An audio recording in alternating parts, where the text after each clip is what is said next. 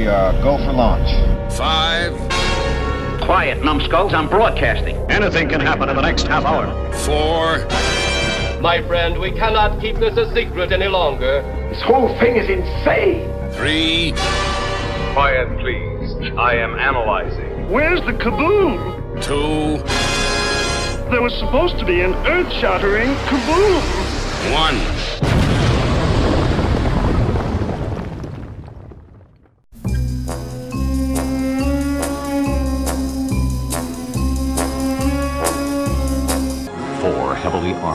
Helicopters spin through the sky in a dance of death.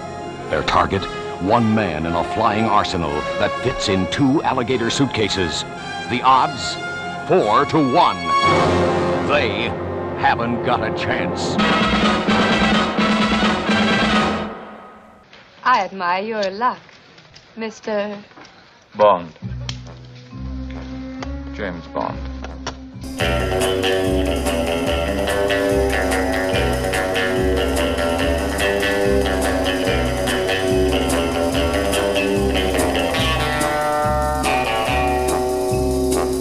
Just a drink. A martini, shaken, not stirred. I think you got the point. Beg your pardon? Forgot to knock. Welcome to hell, Blofeld. Who are you? My name is Pussy Galore. I must be dreaming. It's a matter of life. It's a matter of death. It's a matter of a beautiful Italian spy, seven killers, a voodoo witch doctor, a living corpse, a gorgeous double agent, 12 cars, five planes, 10 acres of land, a wedding reception, a double-decker bus, a fleet of speedboats, a sea of crocodiles, the beautiful sorceress named Solitaire, the man with the steel arm, and a retired Navy LST. All against one man. Mr. Smith & Wesson. And you've had your six. I trust you can handle this contraption, Q. It goes by hot air. Oh, then you can. That's not funny, 007. Look up, look down, look out! Here comes the biggest bomb of all. Greetings, my fellow galactic travelers, and welcome back to Planet 8. This is your mission commander Larry speaking to you from our hidden base. Chief Engineer Bob is here by my side as always in the command center, and circling Planet 8 in our orbital spy satellite is Reconnaissance Officer Karen. And on this episode of Planet 8, we're going to be talking about spies. Not spies in general, but the first spy, maybe the best spy, 007, James Bond. Straight away, let's kick it over to Chief Engineer Bob. Give us a little start here. Uh, Bob, what do you have to say about 007? Well, I love James Bond. I will say that without reservation. In fact, I think in a previous episode, way back, we were talking about what we would be collecting if we didn't collect what we currently collect. And I think my answer was Bond. Mm-hmm. You know, I have a small shelf of Bond stuff, but, you know, if I wasn't spending all my money on Godzilla and Ultraman and monsters and whatever, I probably would have a whole room full of Bond stuff. But uh, yeah, no, James Bond was created by Ian Fleming. And uh, Ian Fleming basically wrote his first Bond novel in 1952, and that was Casino Royale. Mm. And uh, interestingly enough, well, just a little bit on on uh, Ian Fleming's background. In World War II, he was a, the assistant to the uh, head of naval intelligence in Britain, and that's where he got his whole background for the MI6 and spies and Bond and the whole thing, basically from personal experience. Not that he went out in the field and and did all the things that Bond does. He didn't have a license to kill, but he was more kind of administrative. But he did see how things worked and people come and go and new agents and things like that. So mm-hmm. um, he had basically a very good background. Plus, in his college days, university days, he would gamble. He would fraternize with women, and you know he would do. He was basically Bond. Mm-hmm. So when he wrote his first novel, which was Casino Royale, uh, he was basically pulling on all of his experiences. And then, do you guys know where the the name James Bond came from? No. I do not. Really? Well, Ian Fleming was looking for the perfect name for his secret agent. And there was a book on his shelf on ornithology. So basically, a bird watching book talking about different species of birds. And the author of the book was James Bond. and so he pulled that name off that book, and that author became legendary as, as James Bond. In fact, I think Oh. they talked to that author at one point and asked him about how he felt, and he was just didn't want to talk about it. But um, Should be that- flattered. That was his namesake. So the interesting thing is everybody thinks that 1962 Doctor No was the first movie, but there was actually CBS Climax Theater back in 1954 did a TV special on Casino Royale. So they bought the rights to Casino Royale and James Bond, and uh, it was uh, Barry Nelson played American agent Jimmy Bond. they changed things up a bit, and Chiffre, the main villain, was Peter Lorre. so uh, yeah, that was an old black and white. Yeah, I think you can find like kinescope versions of it, probably on YouTube or somewhere. I have a DVD of it.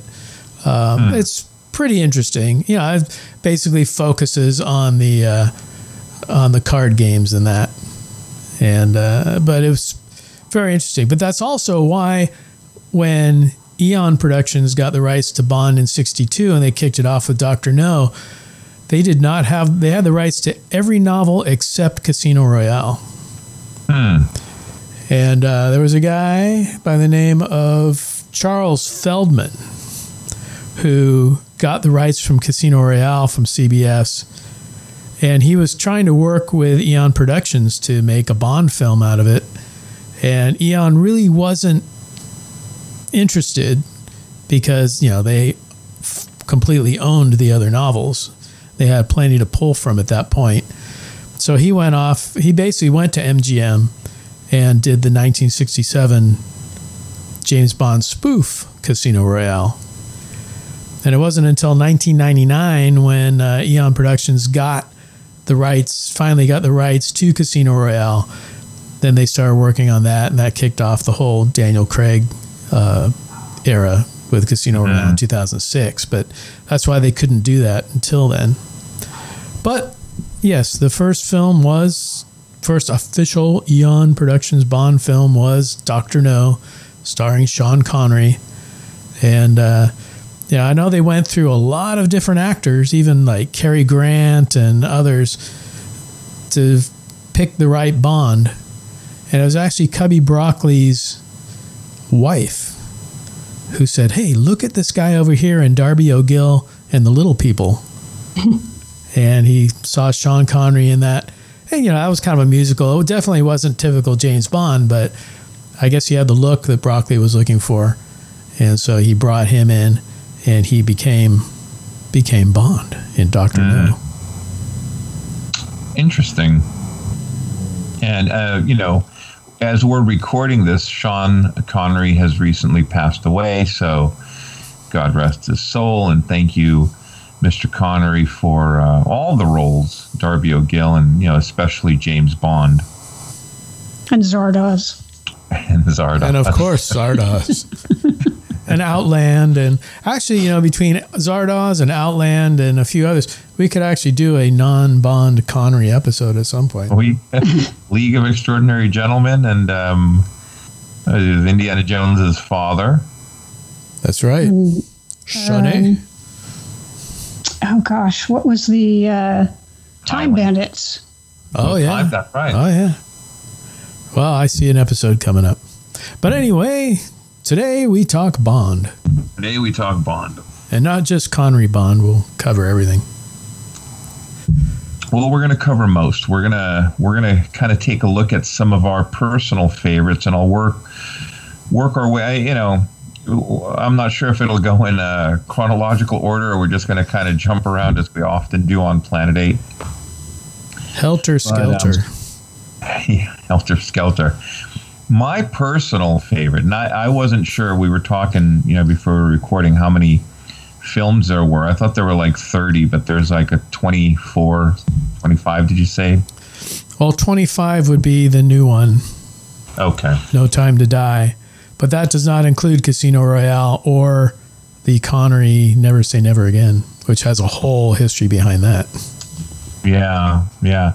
I, I, my personal favorite is, um, you know, I guess we could do top three, but my absolute favorite is From Russia with Love. I just, for some reason, love the way that that thing played out. I mean, it had everything. It had the Lektor, it had gypsies, it, it had spies, it had shootouts. It was just a lot of fun for me. You know, and, and traveling by rail to me is is very. Um, oh, I can't think of the word. You know, it's a, it's a very classic um, film style of travel, at least for that um, period of time. It was uh, very romantic and. Um, you know, the evil guy uh, trying to get at Bond. I can't think of his name. Um, but playing off, you know, oh, I say, chap. Well, you know, what about this? Oh, well, I don't oh, yeah, know. That was, that, that was Grant, and that was really kind of groundbreaking in that movie. The fact that they had this epic fight in a uh, railway room or whatever you want to call it. Uh, yeah, because you know, it's such confined quarters, and he and Grant are just going at it, and yeah, it was. They, I, they guess they did it again in uh, Diamonds Are Forever, where he has the fight in the elevator, but just to have a close quarter fight, I don't think that had really been done before. Right, right. Live and Let Die, they fought in a rail car as well. Um, that, that, was Roger Moore. That's true. But um, you know the whole and, and I'm not. I I, I like. Or no, that was spy, that was Spy Who Loved Me because he was fighting Jaws in the rail car. Oh, that's right. That's right. Spy. Well, well, in Live and Let Die, though, he was fighting Teehee, the guy with uh, the pincher right, yeah. arm. Yeah, he threw him out the window, right? Yeah, because his yeah. arm is stuck on the on the window, Right. and Bond has to. Right, right. Yeah. The claw. But uh, you know, with the more modern films, you got the lasers and the satellites and everything. There was just something to me about flipping the switch on a briefcase, you know, and letting the gas loose, and I don't know, it just it it, it works for me. Um, what about you, Karen? What, what you know, if, if you were to nail it down to like your top three or one of your favorite, more memorable Bond films, do you have one? Well, I mean, the first Bond film I remember seeing, and it would have been on TV, was Live and Let Die. Mm. Um, and that was just, you know, it was very 70s. It had the Paul McCartney theme song, which was, you know, classic. Um, and it's funny because I don't, now I look at Roger Moore's performances, especially the later ones. The first couple of movies, he was not too bad, but later on he was always kind of winking at the camera and it was very, you know, very corny. Um, but I, I have a fondness for that one just because of, uh, you know, it was my first, and uh, you know, it's it's still not too goofy. It's it's I mean, it, they're trying to do sort of a blaxploitation and a Bond movie, which is kind of weird.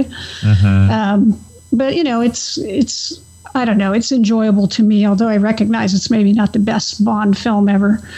Um, I think really when I think of like Bond, I now after having seen all of them, I feel like Connery was probably the best. Mm-hmm. Um, and we can get into all the different characteristics of the different actors later on, but uh, um, it's weird kind of watching those 60s ones though because there is a lot of sexism and stuff that's a little hard to get past just like a lot of 60s movies um, but he's just so like brutal and ruthless and everything and his his determination to get things done. So he's in some ways seems the most effective. And i like goldfinger a lot. I think that's a, a really good one. And of course it's got the whole classic thing like do you expect me to beg? No i expect you to die and you know all that stuff. So i like that one uh, an awful lot.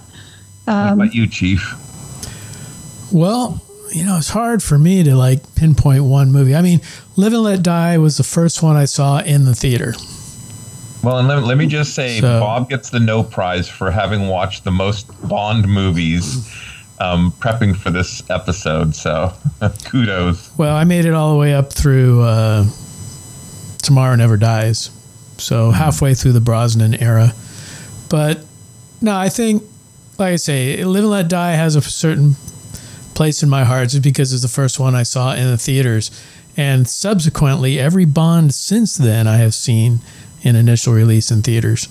But I do have to give a big nod to Goldfinger. I think that was kind of the gold the gold standard of the Bond films. Um, I I just love Gert Frobe as uh, as Goldfinger. And do you realize that Gert Frobe could not speak English? Yeah, they dubbed him right. He basically did it all phonetically, and then they dubbed his voice. In fact, most of the Bond girls in the '60s were all dubbed. A lot of them were by the same woman. I can't recall her name, but yeah, it was. They did a lot of dubbing in those films, Hmm. but uh, Sean Connery was never dubbed for sure. That's right. Um, so, but yeah, I mean, if I kind of kind of go through real quick, I mean, Goldfinger definitely. Uh, as far as Roger Moore goes, um, I think Spy Who Loved Me was kind of his peak. Even though I did like Live and Let Die, and also like For Your Eyes Only. Oh, George Lazenby, of course, my favorite Lazenby film would be on Her Majesty's Secret Service. Um, Timothy Dalton, I love License to Kill, and I really wish he had more Bond films. He was pretty good. He was the closest Bond to the novels. And he was a Shakespearean actor, and he was he's probably the out of all the Bond actors, he was probably the best at acting. Um, and then Pierce Brosnan, well, I really like Tomorrow Never Dies because, yeah, I watched Michelle Yeoh in countless Hong Kong action movies, and to see her in a Bond film was very cool. And then Daniel Craig, it's got to be Casino Royale because that was out of all the Bond films ever made, that was the closest to the original novel. You know, every time you say Casino Royale, I can't help but think. Yeah, yes. Well, well, I didn't say my favorite like David Niven Bond film or whatever, but well, uh, you know, I ha- you know, I, I appreciate and I love uh, Goldfinger as well, but uh, I am a huge fan of um, the Woody Allen, David Niven um, Casino Royale. It's just so unbond. you know, it's like other than the name, um, and Bob was joking around. There's like a thousand different directors on the thing. there are. I just looked it up. They had six different directors and like eleven writers. Yeah, and it's like, come on. Yeah, we we complain about Justice League and the fact that Joss Whedon took over from Snyder, but it's like this was like Justice League times six or something because it's like I think it was like Peter Sellers kept firing directors and others would come in and Peter Sellers was having he was having marital problems with Britt Ekland at the time and he wasn't in the greatest mood making that film so yeah he was like firing directors left and right until he got fired. Yeah but I mean he was he was in pretty much the whole movie though Yeah. Um, I, you know, I had said whenever you have cowboys and Indians jumping out of a parachuting out of an airplane, I, I'm sold. I, I uh, and, your, and, uh, yeah. that's your the measure for song. quality.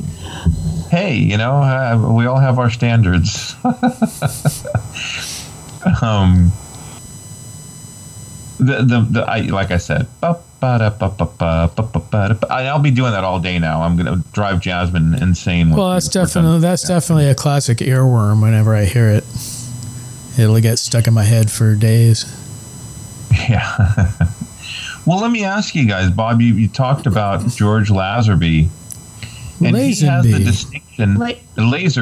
Sorry, Laserby. Laz- Lazenby. Lazenby. There you go The, the the only actor that ever played Bond once, other than David Niven and Peter Sellers. But um, and Barry Nelson I I like that movie as well, and you know, Telly Savalas, what a great actor! No, I loved, and that's another theme song too. That is, it's it was the only other instrumental Bond theme song other than Doctor No, which used the uh, the original Bond theme. Mm-hmm. And From Russia with Love was an instrumental, but there was words to it, which they sang, I think, over the end credits. But yeah, um, but no, I think On Her Majesty's Secret Service was definitely a good Bond film, and you know, I like Dalton. I think Lazenby should have gotten another shot or two at Bond. Well, you know, just think about what that guy was going through, having been cast in that role. Um, because Connery left the, I mean, he fulfilled his contractual, you know, obligation and whatever discussions were had or not had or fell through or didn't come about, Connery was moving on. And so they did this search for the next Bond. Um, I'll call him George since I butcher his last name. He's Australian, right? I believe so, yeah. Australian, and uh, so they, they he's a tall, handsome, debonair, good actor. What happened? Why, why was there never a second outing for him? I don't know. His, his arms were long too, because when he had those fights, he had those big roundhouse punches and things. He yeah. was basically a pretty brutal Bond as far as the fight scenes go. Um, th- there's various stories about why he didn't come back after that film. One, I guess, it was that his agent was trying to negotiate for way more money than they were willing to pay. Mm-hmm. Um, he says that he just really what didn't want to get typecast in the role, and he quit. You know, Eon has their own stories, and but what you know, whatever happened, they basically went back and got Sean Connery to come back for Diamonds Are Forever for one more try one more time before Roger Moore came in. Now Roger Moore was in the Saint TV series. So he went Saint, he, right, he right. went from the Saint, he went to the Persuaders, which he was in with uh, Tony Curtis. Great series. If you get a chance, definitely watch the Persuaders. The two of them have like the perfect chemistry. But yeah, after that, then they brought him on as uh, as Bond. Yeah, I you know, uh, Live and Let Die was also the first film that I saw in a in a movie theater, Bond film. Um, I haven't seen them all since then in in movie theaters, but I remember. Um, you know, I was a young kid. I was like six or seven years old. Went with my parents, and I was blown away, man. The the voodoo, and uh, you know the sharks in the tank, and um, alligators. I, yeah, yeah, and oh, the alligators, man, that was cool too. Name, names is for he, tombstones, baby. he uh, and I guess that was intentional, but Roger Moore became more kind of tongue in cheek in the Bond role in the later films, and that kind of you know something like that'll work in a Laurel and Hardy film, but not so much in a Bond movie.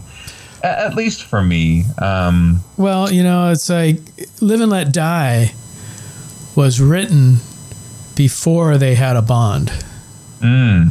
Yeah, they were between Bonds and they wrote the story. They had it ready to go, and then Roger Moore came in. So subsequent films after that, Man with a Golden Gun, Spy Who Loved Me, For Your Eyes Only, Octopussy, View to a Kill, and Moonraker. If you want to talk about our least favorite, but um, those were more tailored towards uh, Roger Moore, and he he wanted a more lighthearted approach. In fact, he wasn't really happy with For Your Eyes Only because huh. it was more brutal, and he just his Bond had a softer side.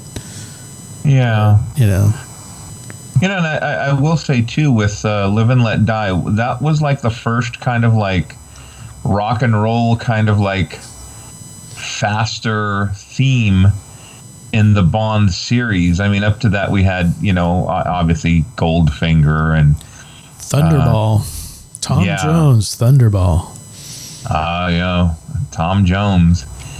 But uh, it, it, you know, it was. Uh, I don't know. It, it's one of those unique theme songs. I, I have the CD here somewhere, um, and it has all the the theme songs, and then it has the you know the James Bond variations of the ding ding ding ding ding ding ding ding ding. Well, yeah. The interesting thing about "Live and Let Die" is the th- the the soundtrack was done by George Martin, huh. Hmm. and so that's how that's how Paul McCartney got involved doing the theme ah. song. Oh, oh so all the, yeah, cool. all the background Yep. music was written by George Martin. Huh. Very cool. So, uh, uh, you know, so Roger Moore gets started in Live and Let Die. And uh, so I, I'm going to jump straight to why is Moonraker not one of your favorite Bond movies, Bob? Well, that was kind of the epitome of silliness in the Roger Moore era. You know, Star Wars was big, so they wanted to send Bond off into space and all that. You know, Right. Jaws was, you know, he, he was fairly humorous to a point in Spy Who Loved Me, but he, you know, he had his love interest and he was, you know, just over the top. Everything was just over the top, overblown, which is why I like For Your Eyes Only because it brought Bond, no pun intended, down to earth and back to basics, and it was more of a James Bond type film. I don't even look at Moonraker as being a Bond film. Hmm. It's totally di- the novel is totally different. It you know it's basically Moonraker in name only, I guess. That's interesting. What what what adventure was uh, had in the novel? Did he he didn't go up into space? I guess. You know, I I haven't read that novel since probably high school. Okay. But uh, yeah, it's just I read all the Bond books, and again, that was like years and years ago. I should probably revisit them again. But uh, Ian Fleming had a way. They call it like the Fleming sweep, where it kind of sweeps you from chapter to chapter, and it's like you know you start reading the book, you can't put it down because it just keeps on going. But um, yeah, all his novels, you know, were, were very good. But um, you know, some probably wouldn't translate well to movies. But but yeah, I just God, Moonraker. Yeah, no, I just hated it from day one. That's Well, probably the only have to say Bond film that I hate. But Yeah. Yeah. No, I hear you. Uh, what do you have to say about Moonraker, uh, Karen? Oh, honestly, uh, you know, I'm not as big a 007 buff, so I don't have a whole lot of thought on the matter, to be honest. Did you see I just, well, yeah, I mean, I've seen pretty much all of these at least once. It's just, um, my thought in general was that the more ones, like Bob said, they got progressively sillier to the point where it was almost infuriating because he'd just like wink at the camera and stuff. And it was just like, come on, you know, I, I just felt like he wasn't even trying at a certain point. well, if you You look know, at I- like Octopussy and View to a Kill, he was basically way too old for the for the role at that point. And I think Roger Moore actually backed out because he's like, you know, I'm James Bond and I'm I'm old and the women that I'm seducing are like, you know, a third my age or something. It's like, yeah, it wasn't working. She knew my granddaughter, man. Not just my daughter, my granddaughter. It's a very poor Roger Moore accent on my part. Sorry. Oh god, was that what that was? you know, I gotta say, Moonraker is not my favorite Bond film, but I found it amusing. the The space shootout to me was like the underwater shootout with those little uh, water sleds that they had. Um, I don't know. Just me. Yeah, That those a- those underwater th- scenes in uh, in Thunderball, those were all Yeah. directed by Ricou Browning. No. Yeah. Oh, Creature from the. Black Lagoon connection. Nice, nice. I, you know, I too am not a huge uh, Bond aficionado, so I don't know all the ins and outs of it. So this is this is uh, very educational and cool. Talking with Bob here about this. Well, the only other thing I'll, I'll throw out there is uh, Derek Meddings, who did the special effects from like the, I think it was from like You Only Live Twice through, I want to say Goldeneye. Hmm. But he cut his teeth on, uh, he was doing the effects for the Gerry Anderson puppet shows, Super Marionation shows, Hmm. Thunderbirds and Stingray and Captain Scarlet and all that. That makes sense.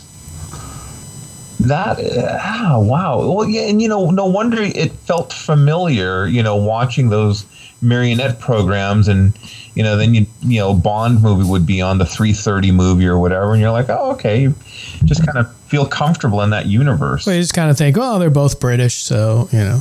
But yeah, no, it was yeah, it was the Derek Meddings connection. In fact, I think it was, God, I want to say either GoldenEye or, or License to Kill, where at the end it says, you know, dedicated to Derek Meddings because that's when he had passed away.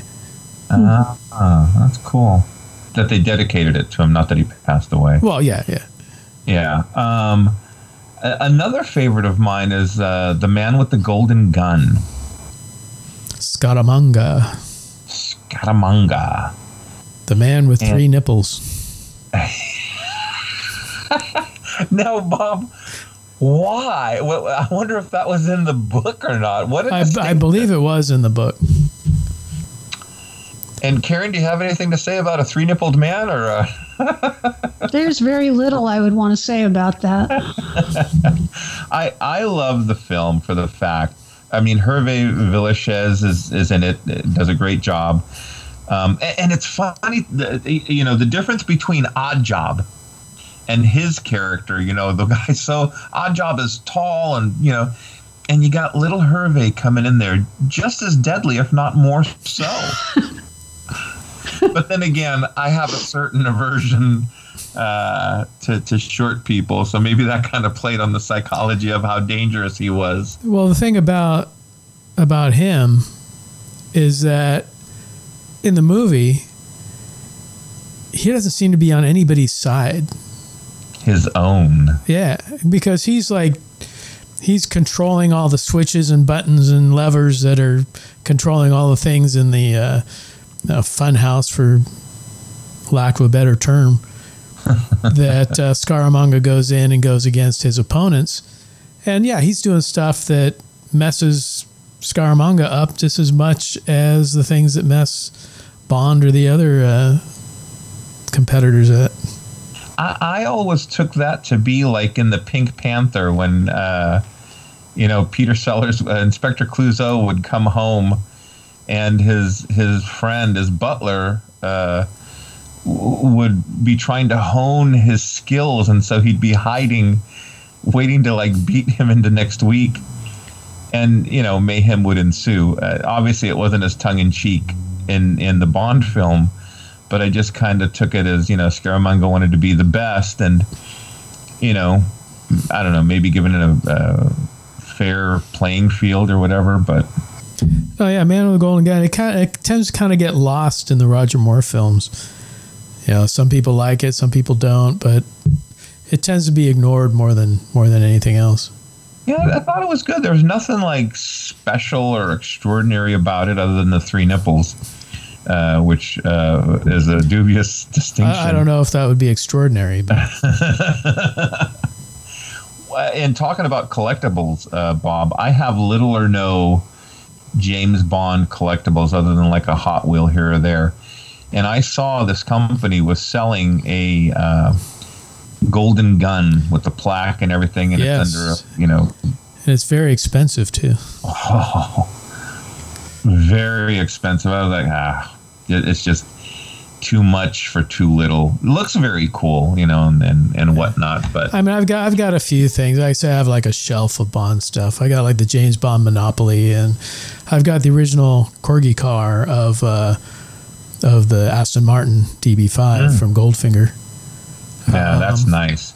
But, and you know, yeah, I've got and you know I, I think I have a corgi of the of the Lotus from Spy Who Loved Me, and then a Oh, couple a couple sideshow. I've got a sideshow of Bond from uh, from Live and Let Die, and then a sideshow from uh, of Jaws from uh, I think it's actually from Moonraker, but it's basically Jaws. I'd gotten that because we did the uh, James Bond Weekend Thrill in 2007 or 2007 at the Castro Uh-huh. Theater, and we had Richard Kiel who played Bon- who played uh, Jaws as our guest, and so I had gotten that and had him sign it for me. That's cool.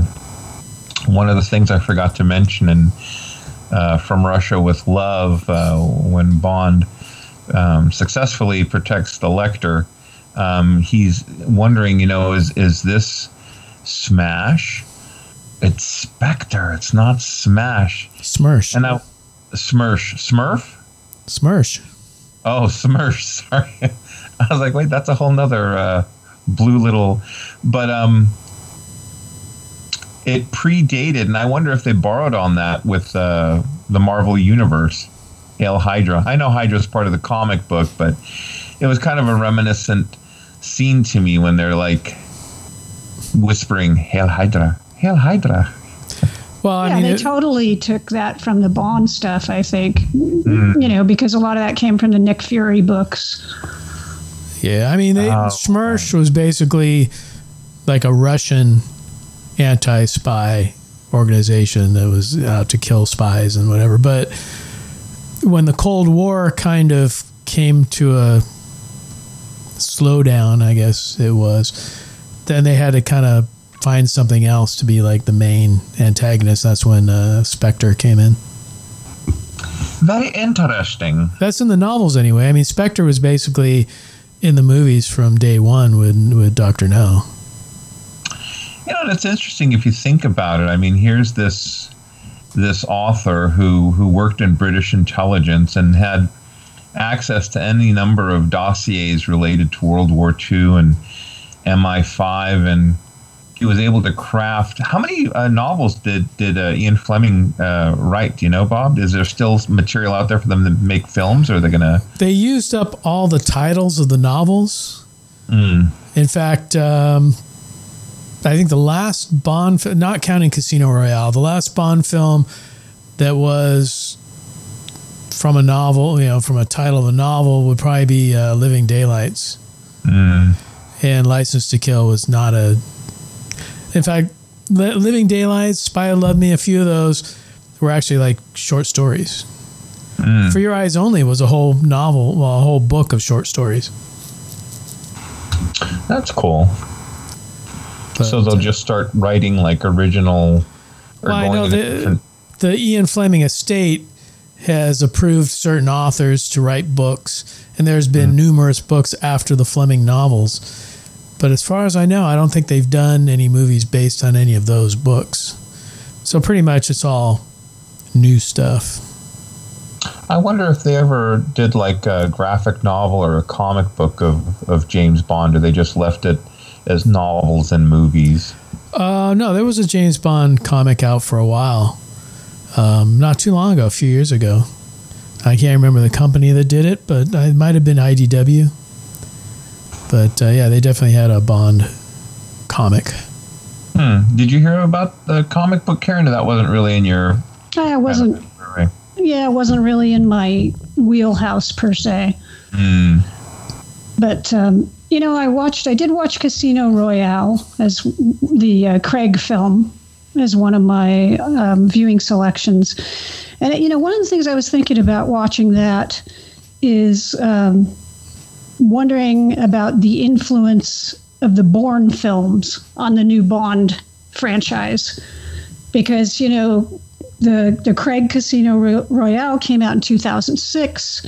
The uh, first trilogy of Jason Bourne films. The first one came out in 2002, then 2004, 2007. And I, I mean, I really enjoy the Bourne, uh, the first trilogy of films with, uh, oh gosh, now I'm blanking. Uh, you guys got to help me out in my old age here. Um, Jason Bourne. That's uh, the blonde guy. Uh, Matt Damon. Matt Damon. Yes, Matt Damon. Anyway, um, so so, but you know, those films have, uh, you know, the the action in it is really fast paced and and pretty brutal, and it's, um, you know, a lot of serious spycraft and all this other stuff. And I think they, you know, they were sort of moving in a more serious direction in the the films with Dalton and and maybe with um, Brosnan, but really the Craig films, I, it just I just felt like, especially picking him as he was kind of a throwback to the Connery style of kind of ruthless, brutal kind of guy. Um, I don't know. I felt like there was a, definitely an influence. Um, or at least maybe everybody was shifting towards the direction that Bourne had, had been going in. Interesting. Well, def- definitely in style. But yeah, I mean, like I say, Casino Royale with Daniel Craig was very, very, very, very, very, very, very close to the novel. And uh, so, as far as the story and the elements and all that, uh, yeah, it was definitely Ian Fleming, basically.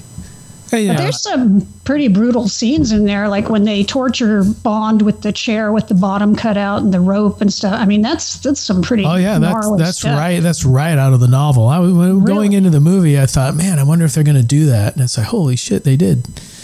But uh, yeah, I was. In fact, it's funny because when I was watching Casino Royale, the '67 version, and at one point David Niven's sitting in this chair, and they comment that there's a hole in the chair. And Le Chiffre is just like, well, that was, you know, we need to get that upholstered. But they do mention the hole in the chair, and it was like, oh man, I never, I did not notice that until this time when I viewed it. I, I got to tell you, that Daniel Craig Casino Royale, that was the most uncomfortable I've ever felt in a Bond film when they're using his Cajoneses as a punching bag. I was like, man. With a knotted that rope, is yeah. Torture. Yeah. Ugh.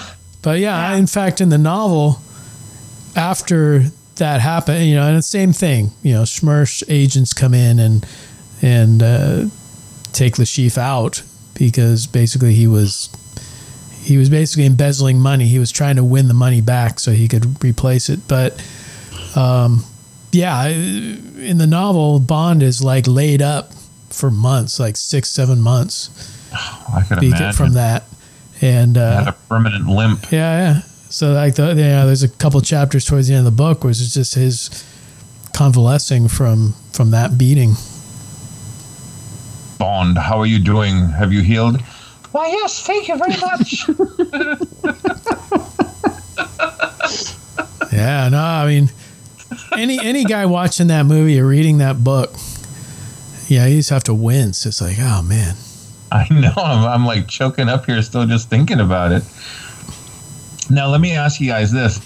Uh, one of the things that w- at the time was a big deal when that film came out was Bond playing Texas Hold'em rather than Baccarat. well, it was, yeah, it was Baccarat in the novel, Thoughts And it was po- and it was- that, or it was really poker matter? in the film. I think mainly because they figured people watching the movie would be more uh, familiar with poker, especially with all the poker championships on ESPN and whatever. Yeah. um, than they would have Baccarat. But I mean, Bond played Baccarat in a lot of the movies before that.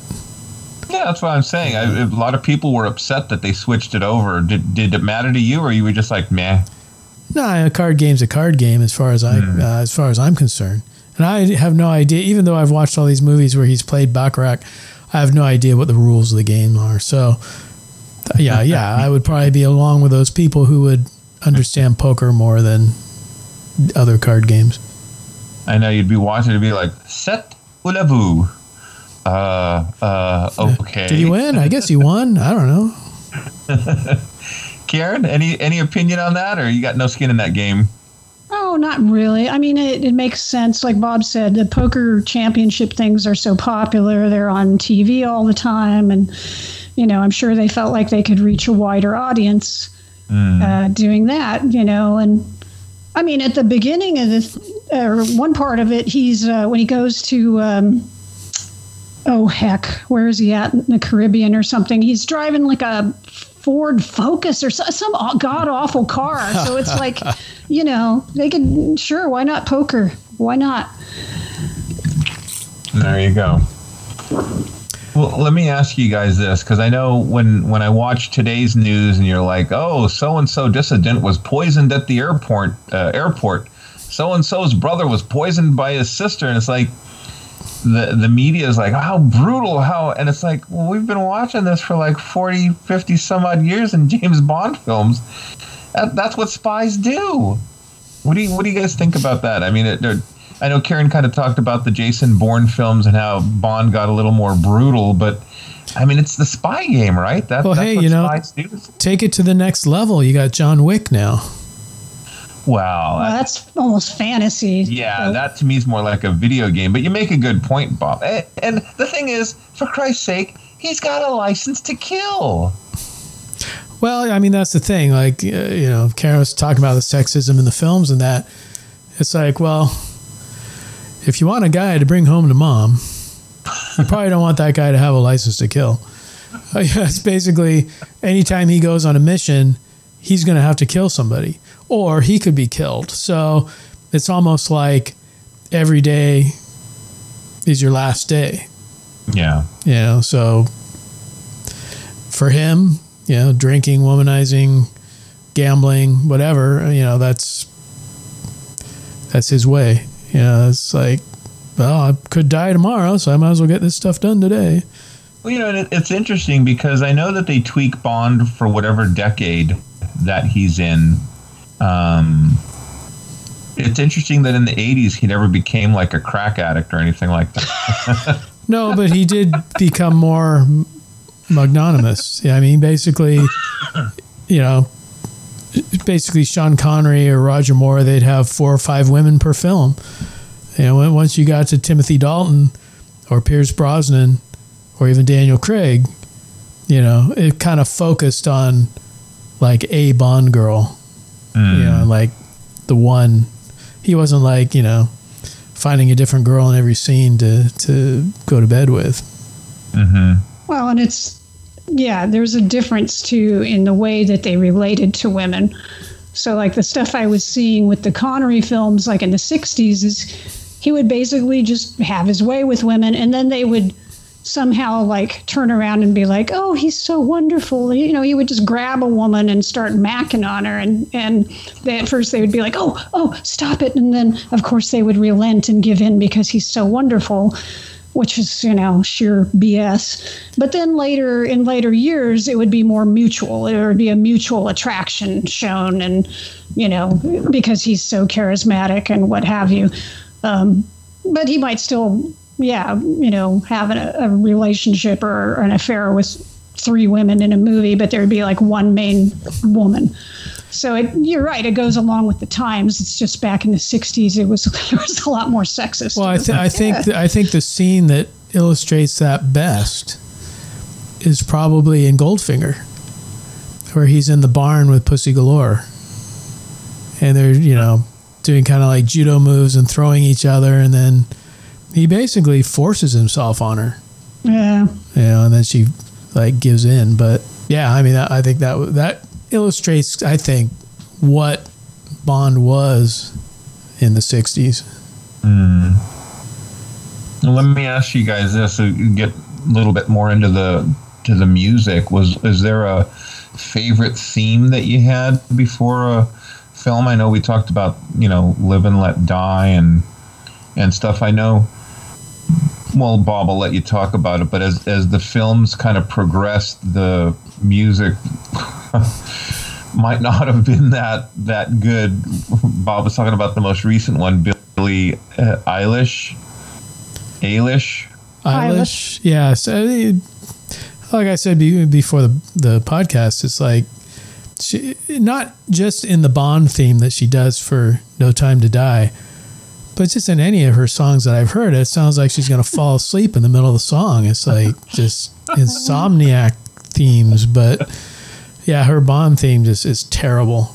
Yeah. And they keep delaying the movie. I was kind of hoping they'd re record that theme song. But I know a lot of times they kind of go for the, the flavor of the time and whoever's, you know, popular. But I mean, yeah. you look, I mean, just compare her to like Shirley Bassey. Mm. You know, Shirley Bassey did Goldfinger and Diamonds Are Forever and even Moonraker. And yeah. Uh, yeah, I mean, and she can still belt it out. It'd be nice if she uh, got one more crack at a Bond theme before well, before she can't sing anymore. But some of the recent ones haven't been terrible. I mean, Adele had a pretty big hit with Skyfall. That wasn't terrible. well, that was kind of in the that was almost in the Shirley Bassey, you know. Yeah style. And I, I actually liked. Um, I thought uh, Chris Cornell's song because I I just watched um, which one was it? It was one of the Timothy Dalton ones. Uh, well, Living Daylights. Yeah. And his that wasn't bad. And I thought Jack White and I got to look it up here. Well, Gladys Knight. Alicia Knight. Keys. Yeah, They Gladys. Knight did uh, License to Kill. That was good. Well, what about Duran Duran? You know, I actually And like Aha. it. It's not one of their better. Oh, the Aha one is so bad. Oh, what is bad? But I, the think, I like the Duran Duran one also. I, yeah, it's not one of their best songs, but I thought it was a pretty good song. Now, my Bay Area Film Events cohort, Bob Bavon, and I went to the San Francisco Symphony for an evening of Bond music, and uh, yeah, it was it was okay. They they kind of went on other tangents that weren't that great, but the they had this one singer who came in and he did like the the male Bond themes, and then they had um, Sheena Easton to do the female themes.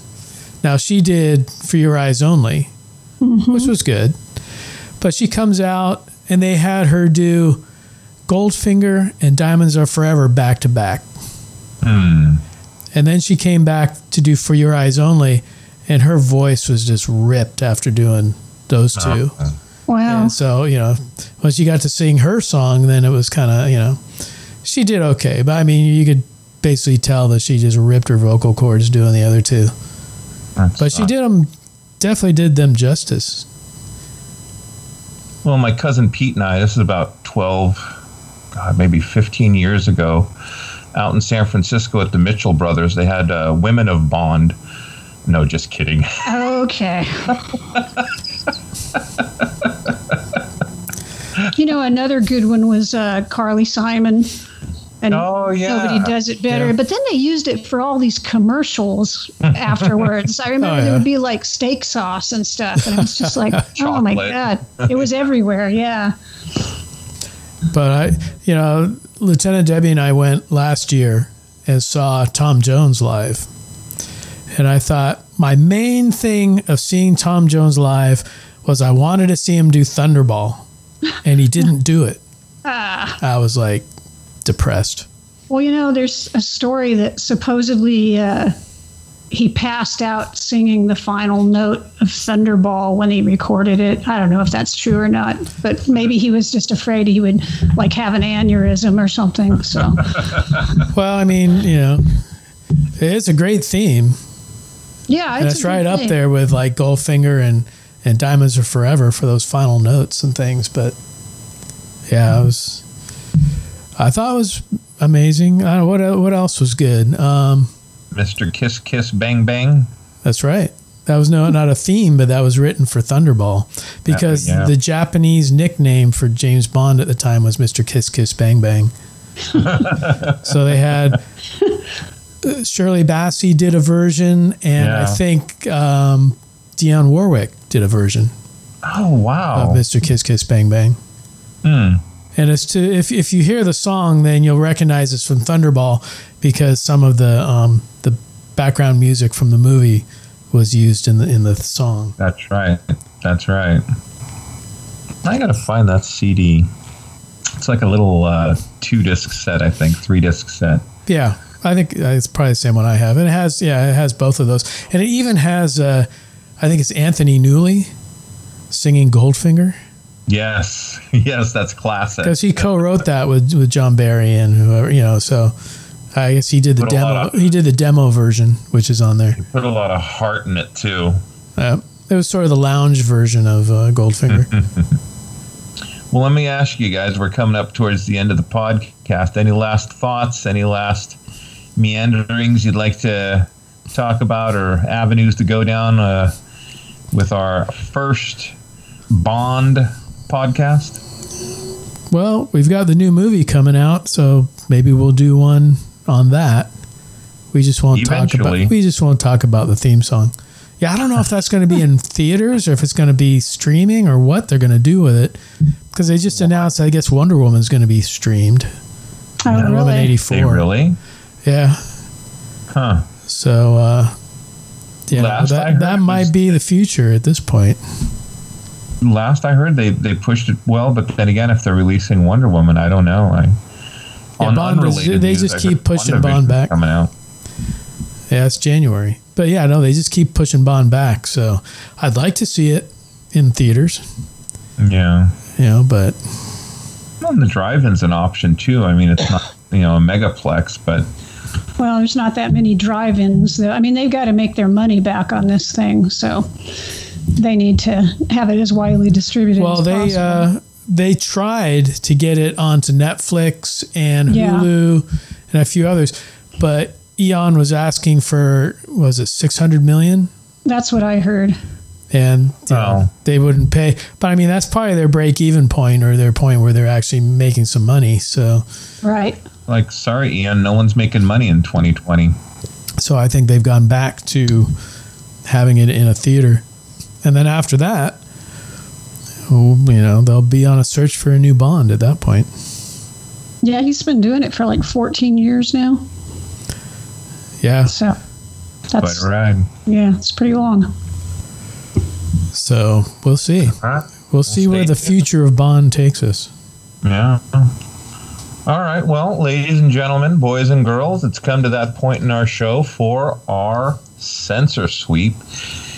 Your ever loving mission commander has this uh, episode sensor sweep. And, uh, you know, uh, my grandfather would always tell me, Sonny boy, happy wife, happy life. Uh, 50 some odd years, uh, no wife in my life, so it was kind of happy just going and collecting this, that, and the other. Met uh, Lieutenant Jasmine, got married. One of the few shows that Jasmine and I enjoy watching together is The Mandalorian. The Child, also known as the Asset, what Jasmine refers to as Baby Yoda, is uh, her favorite character in that series. Um, sideshow collectibles. Now, Hot Toys, everyone else, Funko are putting out versions of the child or Baby Yoda uh, in various shapes, forms. Uh, God, there was even like Baby Yoda hand sanitizer at one of the stores. It, it's getting to the point that it's ridiculous. But um, for our anniversary, I got the Sideshow Collectibles version of The Child, thinking that even though she's a fan of The Child, uh, Baby Yoda would wind up in the podcasting office here with me. And uh, sadly, that was not the case. She found a room in her room. You're like you're like Homer buying a bowling ball for Marge that fits his hand. I well, you know, and, and I'm dating myself because I was thinking more about Fred Flintstone and Wilma, but uh, same concept. Um, you know, I'm I'm joking around. It was always going to be hers. She has a shelf of uh, Baby Yoda Funkos and all that stuff. She even has some hand sanitizer.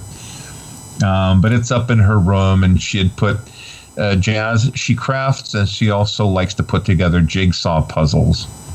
Um, I, I think it was Karen's birthday, or where we got you the creature from the Black Lagoon thousand piece puzzle. Oh yeah. Jazz put that together in like two weeks. I mean, it's just uh, yeah. So she has a Baby Yoda puzzle. We put it together, hung it up on the wall, put the statue up. It's a very nice piece. I mean, sideshow. Uh, this is not the Hot Toys version. There's a Hot Toys version where you can position and, um, you know, kind of um, move the arms around and whatnot. This this guy's statue. You can turn the head left and right. The knob from the Razor Crest uh, has a magnet you can attach to his right hand, and the I, I'll tell you. I, I mean, I'll, I'll give. Uh, we'll put pictures up on the on our webpage. This thing, or you can go to the Sideshow uh, Collectibles website. It cost a pretty penny, but this thing looks like real. Very, very nice piece. Um, so if you get a chance, you want to invest a little Beskar, uh, I, I highly recommend the asset over on uh, Sideshow Collectibles. Or you go to Walmart and get. I think there's a Hasbro one for like twenty five bucks. Excuse me.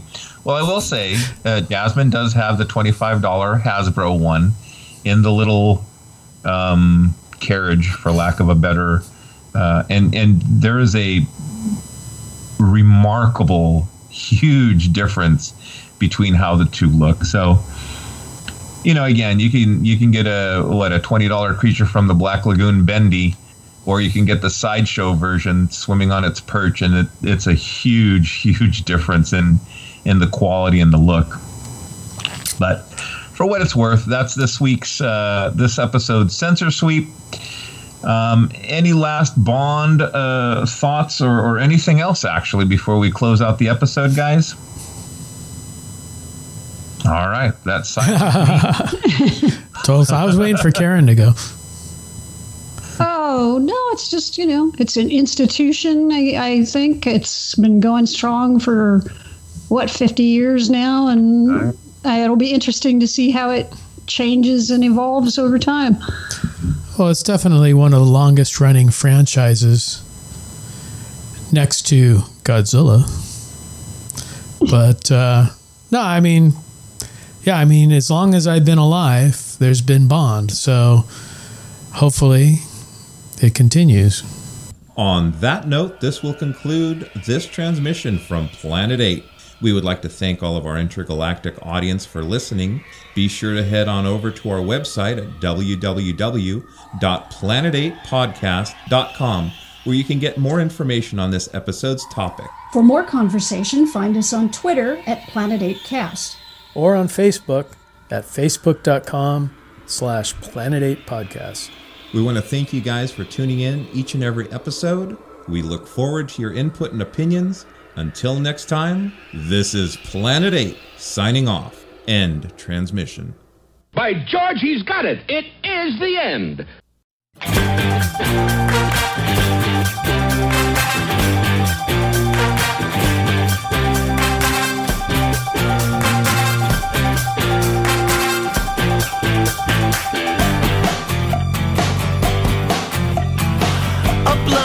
His mission is no game. We know him as a double O, and women love his name.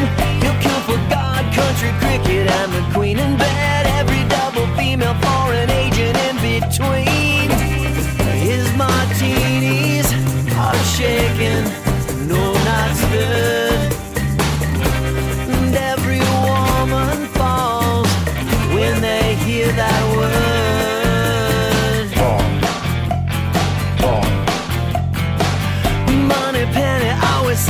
Prayer for him.